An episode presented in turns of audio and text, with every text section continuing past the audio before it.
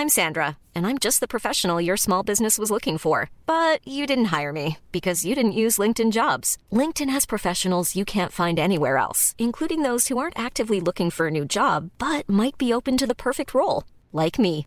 In a given month, over 70% of LinkedIn users don't visit other leading job sites. So if you're not looking on LinkedIn, you'll miss out on great candidates like Sandra. Start hiring professionals like a professional. Post your free job on linkedin.com/people today.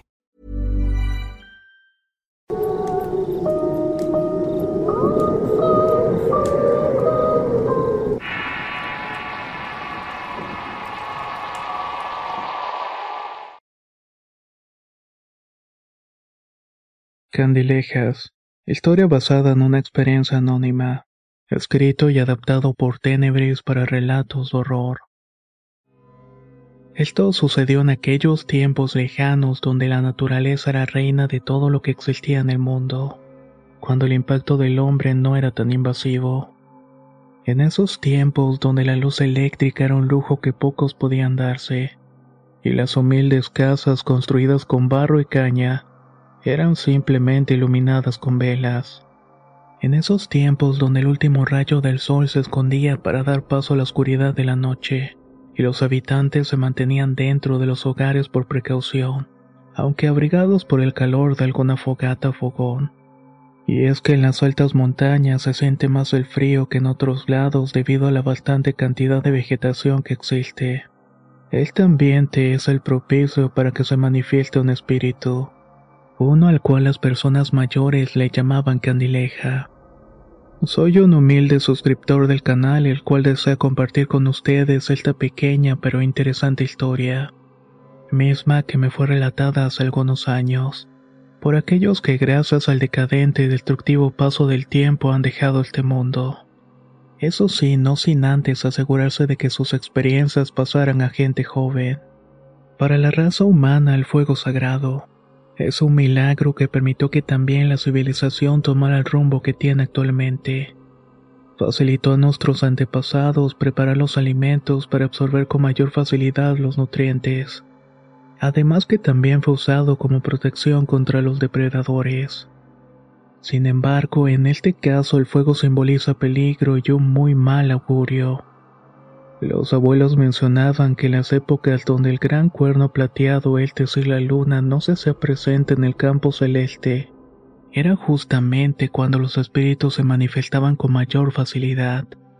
En la montaña aparecían de repente fogatas que comenzaban a desplazarse de una manera muy singular. Se encendían a la primera y luego detrás de ella aparecían otra y otra más. En un momento llegaban a acumularse tantas que parecía una procesión. Entre la gente de mi pueblo se tenía estrictamente prohibido mirar a las luces, ya que de ser así las luces cambiaban de rumbo para dirigirse al observador. Algunas personas llegaron a pasar por esto. Las miraba moverse lentamente y luego de la nada se terminaban desplazando a gran velocidad en un parpadeo. Aparecían prácticamente a un lado de ti. Se dice que varias personas pudieron visualizar estas luces con detenimiento y se dieron cuenta que las bolas de fuego en realidad se trataban de criaturas vestidas con túnicas negras. Las llamas eran velas que cargaban en sus manos con una gran devoción. Hubo una persona en especial que por desgracia no corrió con tanta suerte.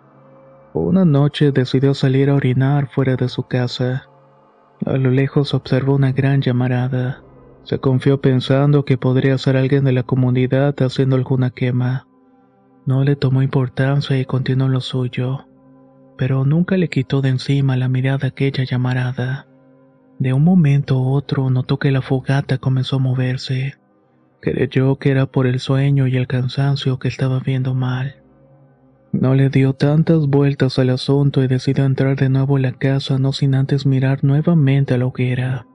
Esta vez se dio cuenta que no era una, sino quince las luces que acompañaban a la primer luz. Al ver tal cosa, perdió la movilidad de su cuerpo y se quedó parado en la entrada de la casa. Entonces pudo escuchar a una multitud de personas que estaban hablando, aunque no podía entender ni una sola palabra que estaban diciendo. Una vez que llegaron enfrente de él, notó que se trataba de gente con túnicas negras No les podía ver ningún rastro en particular. Y lo más macabro es que en medio de ese desfile iban cargando un ataúd. Este hombre se quedó lo más quieto que pudo para que no lo vieran. Pasaron de largo sin hacerle daño, pero un espíritu de todos esos se paró frente a él. Luego le entregó la vela que llevaba en la mano.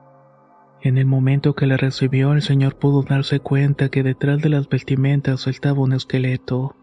La luz de la vela le dio lo suficiente claridad para ver un cráneo sin ningún rastro de vida. La mano de esa cosa estaba literalmente en los huesos. En el momento que el esqueleto le entregó la vela, el señor cayó al piso desmayado. Al día siguiente pensó que todo había sido una pesadilla. Pero grande fue la sorpresa cuando se dio cuenta que tenía un hueso humano en la mano, mismo que era la veladora que le había entregado la candileja. Hasta la fecha no encontramos explicación a lo que pueden ser estas apariciones.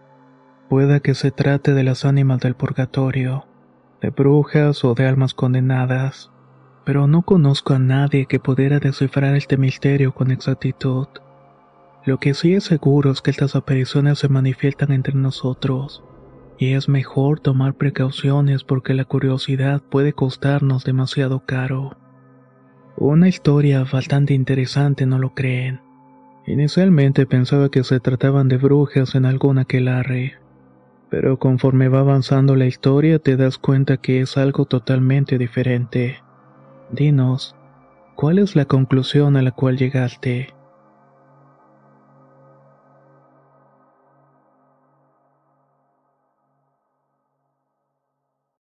Dones familiares. Historia basada en la experiencia de Irma. Escrito y adaptado por Tenebris para relatos de horror. Se dice que hay muchas cosas que podemos llegar a heredar de la familia. Color de ojos, de cabello, carácter y estatura. Hay un legado que corre por nuestras venas y que no podemos negar. Sin embargo, en ocasiones también se pueden heredar otro tipo de cosas. Sin embargo, hay ocasiones en que también se pueden heredar otro tipo de cosas. Tal vez dones o habilidades especiales como sucede en esta historia. Mi familia es muy apegada a las creencias religiosas, y vale decir que me refiero al cristianismo. Yo no tengo ningún don, pero por ejemplo mi abuelito que en paz descanse tenía visiones del futuro. Cuenta mi mamá que cuando eran niños vivían en un pueblo pobremente de Oaxaca. Uno de los hermanos de mi mamá tuvo que viajar para ganar dinero en la capital. Los patrones eran muy estrictos y no lo dejaban salir ni siquiera en los días festivos como la Navidad o el Año Nuevo. A mi abuelita le daba mucha tristeza esto, pero así eran las cosas. Una noche de Navidad que mi tío no pudo celebrar con la familia, mi abuela no aguantó más. Le llegó el sentimiento y se puso a llorar. Mi abuelo entonces se acercó y le dijo, Algún día la gente no va a tener la necesidad de estar con la gente que quiere, porque va a existir unos aparatos donde vas a poder verlos en una pantalla. A nosotros no nos va a tocar verlo, pero a los hijos y a los nietos sí. A mi abuela no le gustaba que dijera esas cosas porque le parecían locuras, y siempre terminaba enojándose con el abuelo. Ellos eran muy pobres y los celulares estaban lejos de inventarse. Entonces nadie podía imaginar que eso fuera posible. Tal vez como todo lo tenemos al alcance de los días, lo vemos como algo normal, pero para aquellas fechas era algo totalmente imposible. En otra ocasión mi abuelo también comentó que existirían una especie de pájaros o insectos. Estos iban a estar hechos con piezas de metal que volarían por los aires. Mi abuela le advirtió que dejara de decir esas tonterías que solamente eran cosas de su imaginación. Ahora cuando veo los drones me doy cuenta que mi abuelo se refería a eso. En fin, tanto mi abuela como mi abuelo fallecieron de cáncer, pero dejaron un legado de dones que van desde presentimientos acertados hasta sueños premonitorios. Pudiera contarles todos los que han pasado desde cosas pequeñas, pero quiero compartir los más aterradores de todos. Mi hermana se casó con un señor al cual le gustaba mucho la apicultura y de hecho se dedicaba a esto. Tenía muchas abejas y las cuidaba con tanto amor como lo hace una madre con sus hijos. La verdad es que este señor era muy bueno y trabajador. Era muy querido en mi familia y tuvo dos hijos con mi hermana. La mayor era una mujercita y el menor un pequeño de nombre Santiago. Una noche mientras estaban durmiendo, Santiago fue corriendo al cuarto de sus papás porque tuvo un sueño que lo había asustado. Cuando mi hermana le preguntó qué había soñado, el niño le respondió más o menos lo siguiente. Soñé que estábamos en el patio y el jardín comenzó a llenarse de agua roja. Mi papá estaba en medio de ese charco, y tuve mucho miedo porque se veía triste. Mi hermana lo abrazó y le dijo que no pensara en eso porque simplemente había sido una pesadilla. Estuvo cantando canciones de cuna hasta que el niño se terminó durmiendo. Para entonces Santiago tenía seis años. Al día siguiente mi cuñado tuvo la intención de subir a la azotea para arreglar algo. En esas estaba cuando pisó mal una teja y cayó al suelo. Se dio un golpe en la cabeza que terminó resultando fatal. De la herida brotó una gran cantidad de sangre y el niño salió de la casa y cuando vio la horrible escena gritó que el sueño se estaba haciendo cierto. Todos estaban en shock y se sorprendieron más todavía cuando escucharon que mi cuñado estaba consciente. Le pidió a su hija que se acercara y tomándole la mano le dio santo de seña de cómo cuidar a las abejas. Hasta el último momento se acordó de ellas. Y aunque llamaron a la ambulancia, esta se demoró mucho. Además el impacto fue tan grande que me pareció imposible que hubiera sobrevivido de cualquier manera. Fue de esta manera que se nos marchó. No sé si tenga algo que ver, pero una vez que sucedió esto, Santiago incrementó estos sueños. Pero siempre lo hacía soñando cosas horribles. En otra ocasión, cuando el niño tenía 11 años, nos dijo que había soñado que uno de sus primos flotaba en un río. Este primo era un médico muy respetado en el pueblo. Sin embargo, tres días después de que Santi lo soñara, el primo desapareció. Todo el pueblo lo estuvo buscando hasta que finalmente lo encontraron en la orilla de un río. Estaba todo golpeado y parecía que le habían dado una buena paliza. Nadie podía imaginar que alguna persona del pueblo tuviera los escrúpulos para hacer algo así. Pero después se supo que este primo andaba metido en líos de faldas. Y finalmente el marido de la muchacha tuvo su venganza. Estas son las historias que han pasado en mi familia. Las demás quisiera reservármelas, pues son muy íntimas para todos nosotros.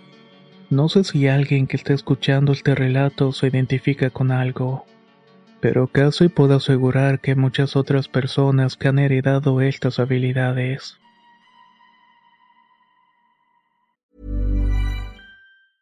I'm Sandra, and I'm just the professional your small business was looking for. But you didn't hire me because you didn't use LinkedIn jobs. LinkedIn has professionals you can't find anywhere else, including those who aren't actively looking for a new job but might be open to the perfect role, like me.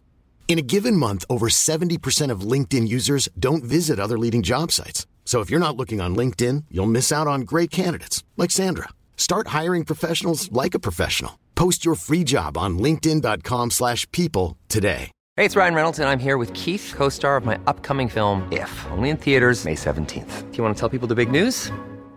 All right, I'll do it. Sign up now and you'll get unlimited for $15 a month in 6 months of Paramount Plus Essential Plan on us. Mintmobile.com slash switch. Upfront payment of $45 equivalent to $15 per month. Unlimited over 40 gigabytes per month. Face lower speeds. Videos at 480p. Active Mint customers by 531.24 get six months of Paramount Plus Essential Plan. Auto renews after six months. Offer ends May 31st, 2024. Separate Paramount Plus registration required. Terms and conditions apply if rated PG.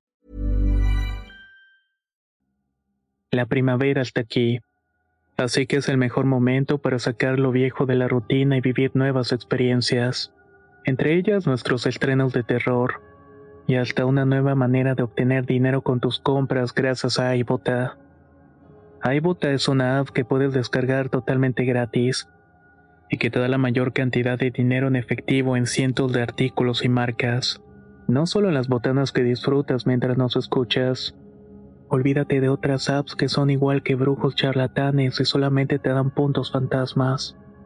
Con iBota simplemente agrega tus ofertas a la aplicación y obtén dinero real que podrás transferir a tu cuenta bancaria, PayPal o tarjeta de regalo. No lo dudes y únete a una comunidad con 50 millones de usuarios que ya disponen de los beneficios de más de 2.700 marcas y tiendas, como Lowe's, Macy's, Sephora y Best Buy.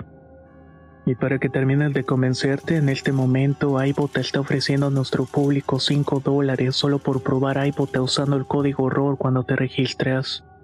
Solo tienes que ir al App Store o Google Play Store y descargar la aplicación iBot gratis para comenzar a ganar dinero en efectivo y usar el código ROR. Esto es iBota en Google Play o App Store y usa el código ROR. Aprovecha los nuevos comienzos y corre a descargar la aplicación para ganar más cashback.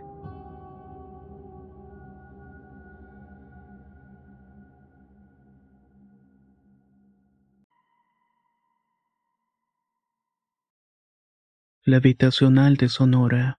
Historia basada en la experiencia de Sergio Fabián. Escrito y adaptado por Tenebris para relatos de horror.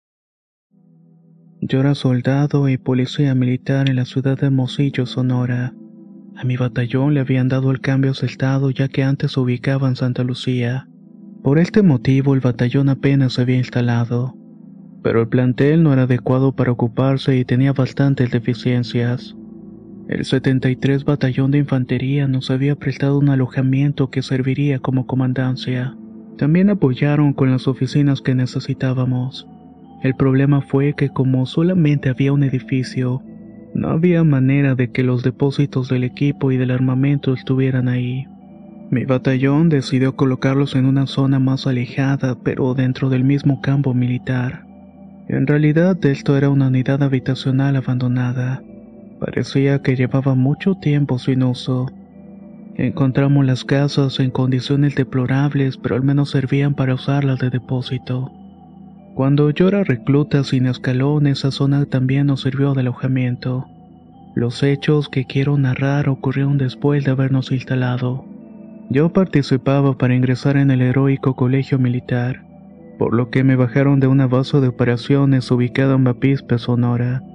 Esta se encontraba como unas seis horas de la capital. Cuando llegué al batallón en Hermosillo, me dijo mi sargento ayudante de compañía que iba a quedarme unos días, al menos en lo que le entregaban la documentación.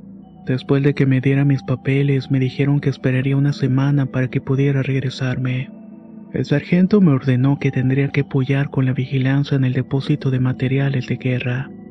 Aquí es donde guardan las municiones y armas del batallón. Estuve varios días durmiendo en una casita vieja de la unidad habitacional. Lo hice junto con unos soldados y un cabo. Algo que me gustaría destacar es que el lugar tenía un aspecto muy tenebroso. Las noches ahí parecían sacadas de una película de terror. Pero eso nunca nos importó. A fin de cuentas no vimos nada raro.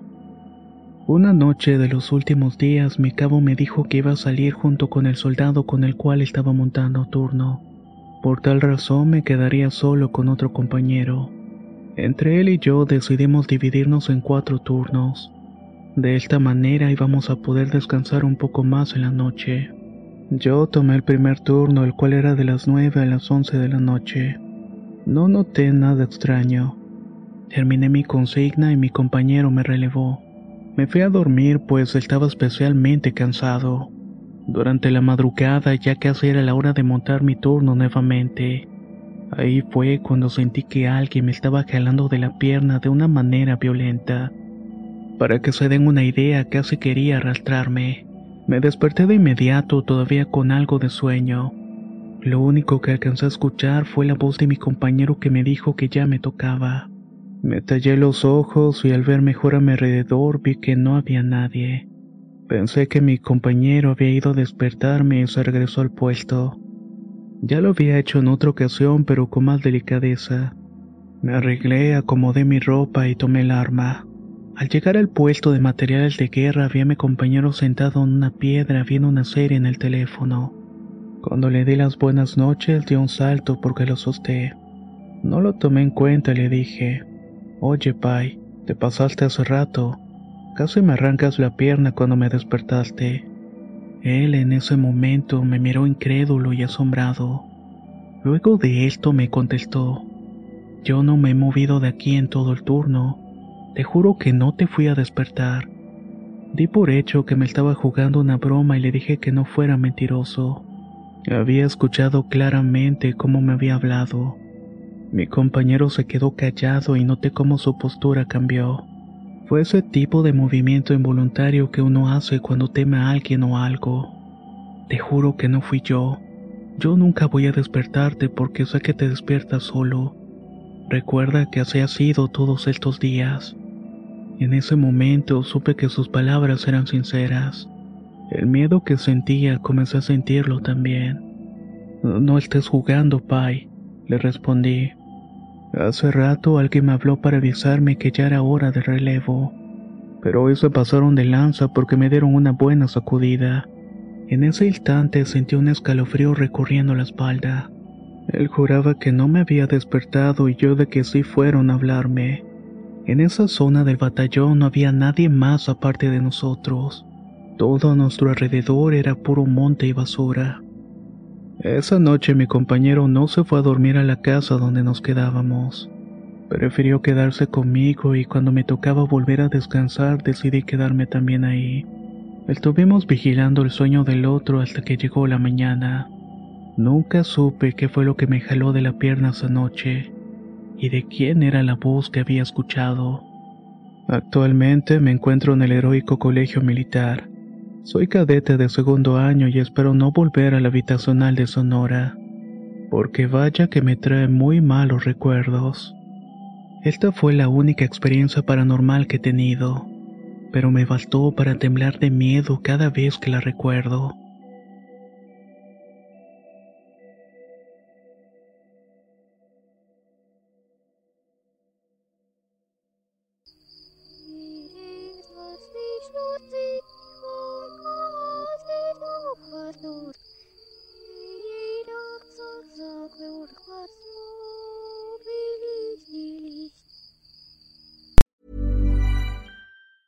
If you thought the only way to get a more defined jawline with natural looking results was through surgery, think again. Juvederm Volux XC is a non surgical injectable gel filler that improves moderate to severe loss of jawline definition and can help you achieve natural looking results with little downtime. Even better, this improved definition lasts up to one year with optimal treatment. No maintenance required. Improve jawline definition for a smooth, sculpted look with Juvederm Volux XC. For important safety information and to find a licensed specialist, visit juvederm.com. That's J U V E D E R M.com. Not for people with severe allergic reactions, allergies to lidocaine, or the proteins used in Juvederm. Common side effects include injection site redness, swelling, pain, tenderness, firmness, lumps, bumps, bruising, discoloration, or itching. There's a risk of unintentional injection into a blood vessel, which can cause vision abnormalities, blindness, stroke, temporary scabs, or scarring. Talk to a licensed specialist to find out if it's right for you. Hey, folks, I'm Mark Marin from the WTF Podcast, and this episode is brought to you by Kleenex Ultra Soft Tissues, your ally to help tackle your allergy symptoms this season. I love the change of seasons, but nobody loves pollen and all those other things floating in the air that make you sneeze during this nice weather. Kleenex Ultra Soft Tissues are hypoallergenic and allergist approved, so fight back against watery eyes and runny noses without worrying about irritating your skin. For this allergy season, grab Kleenex and face allergies head on.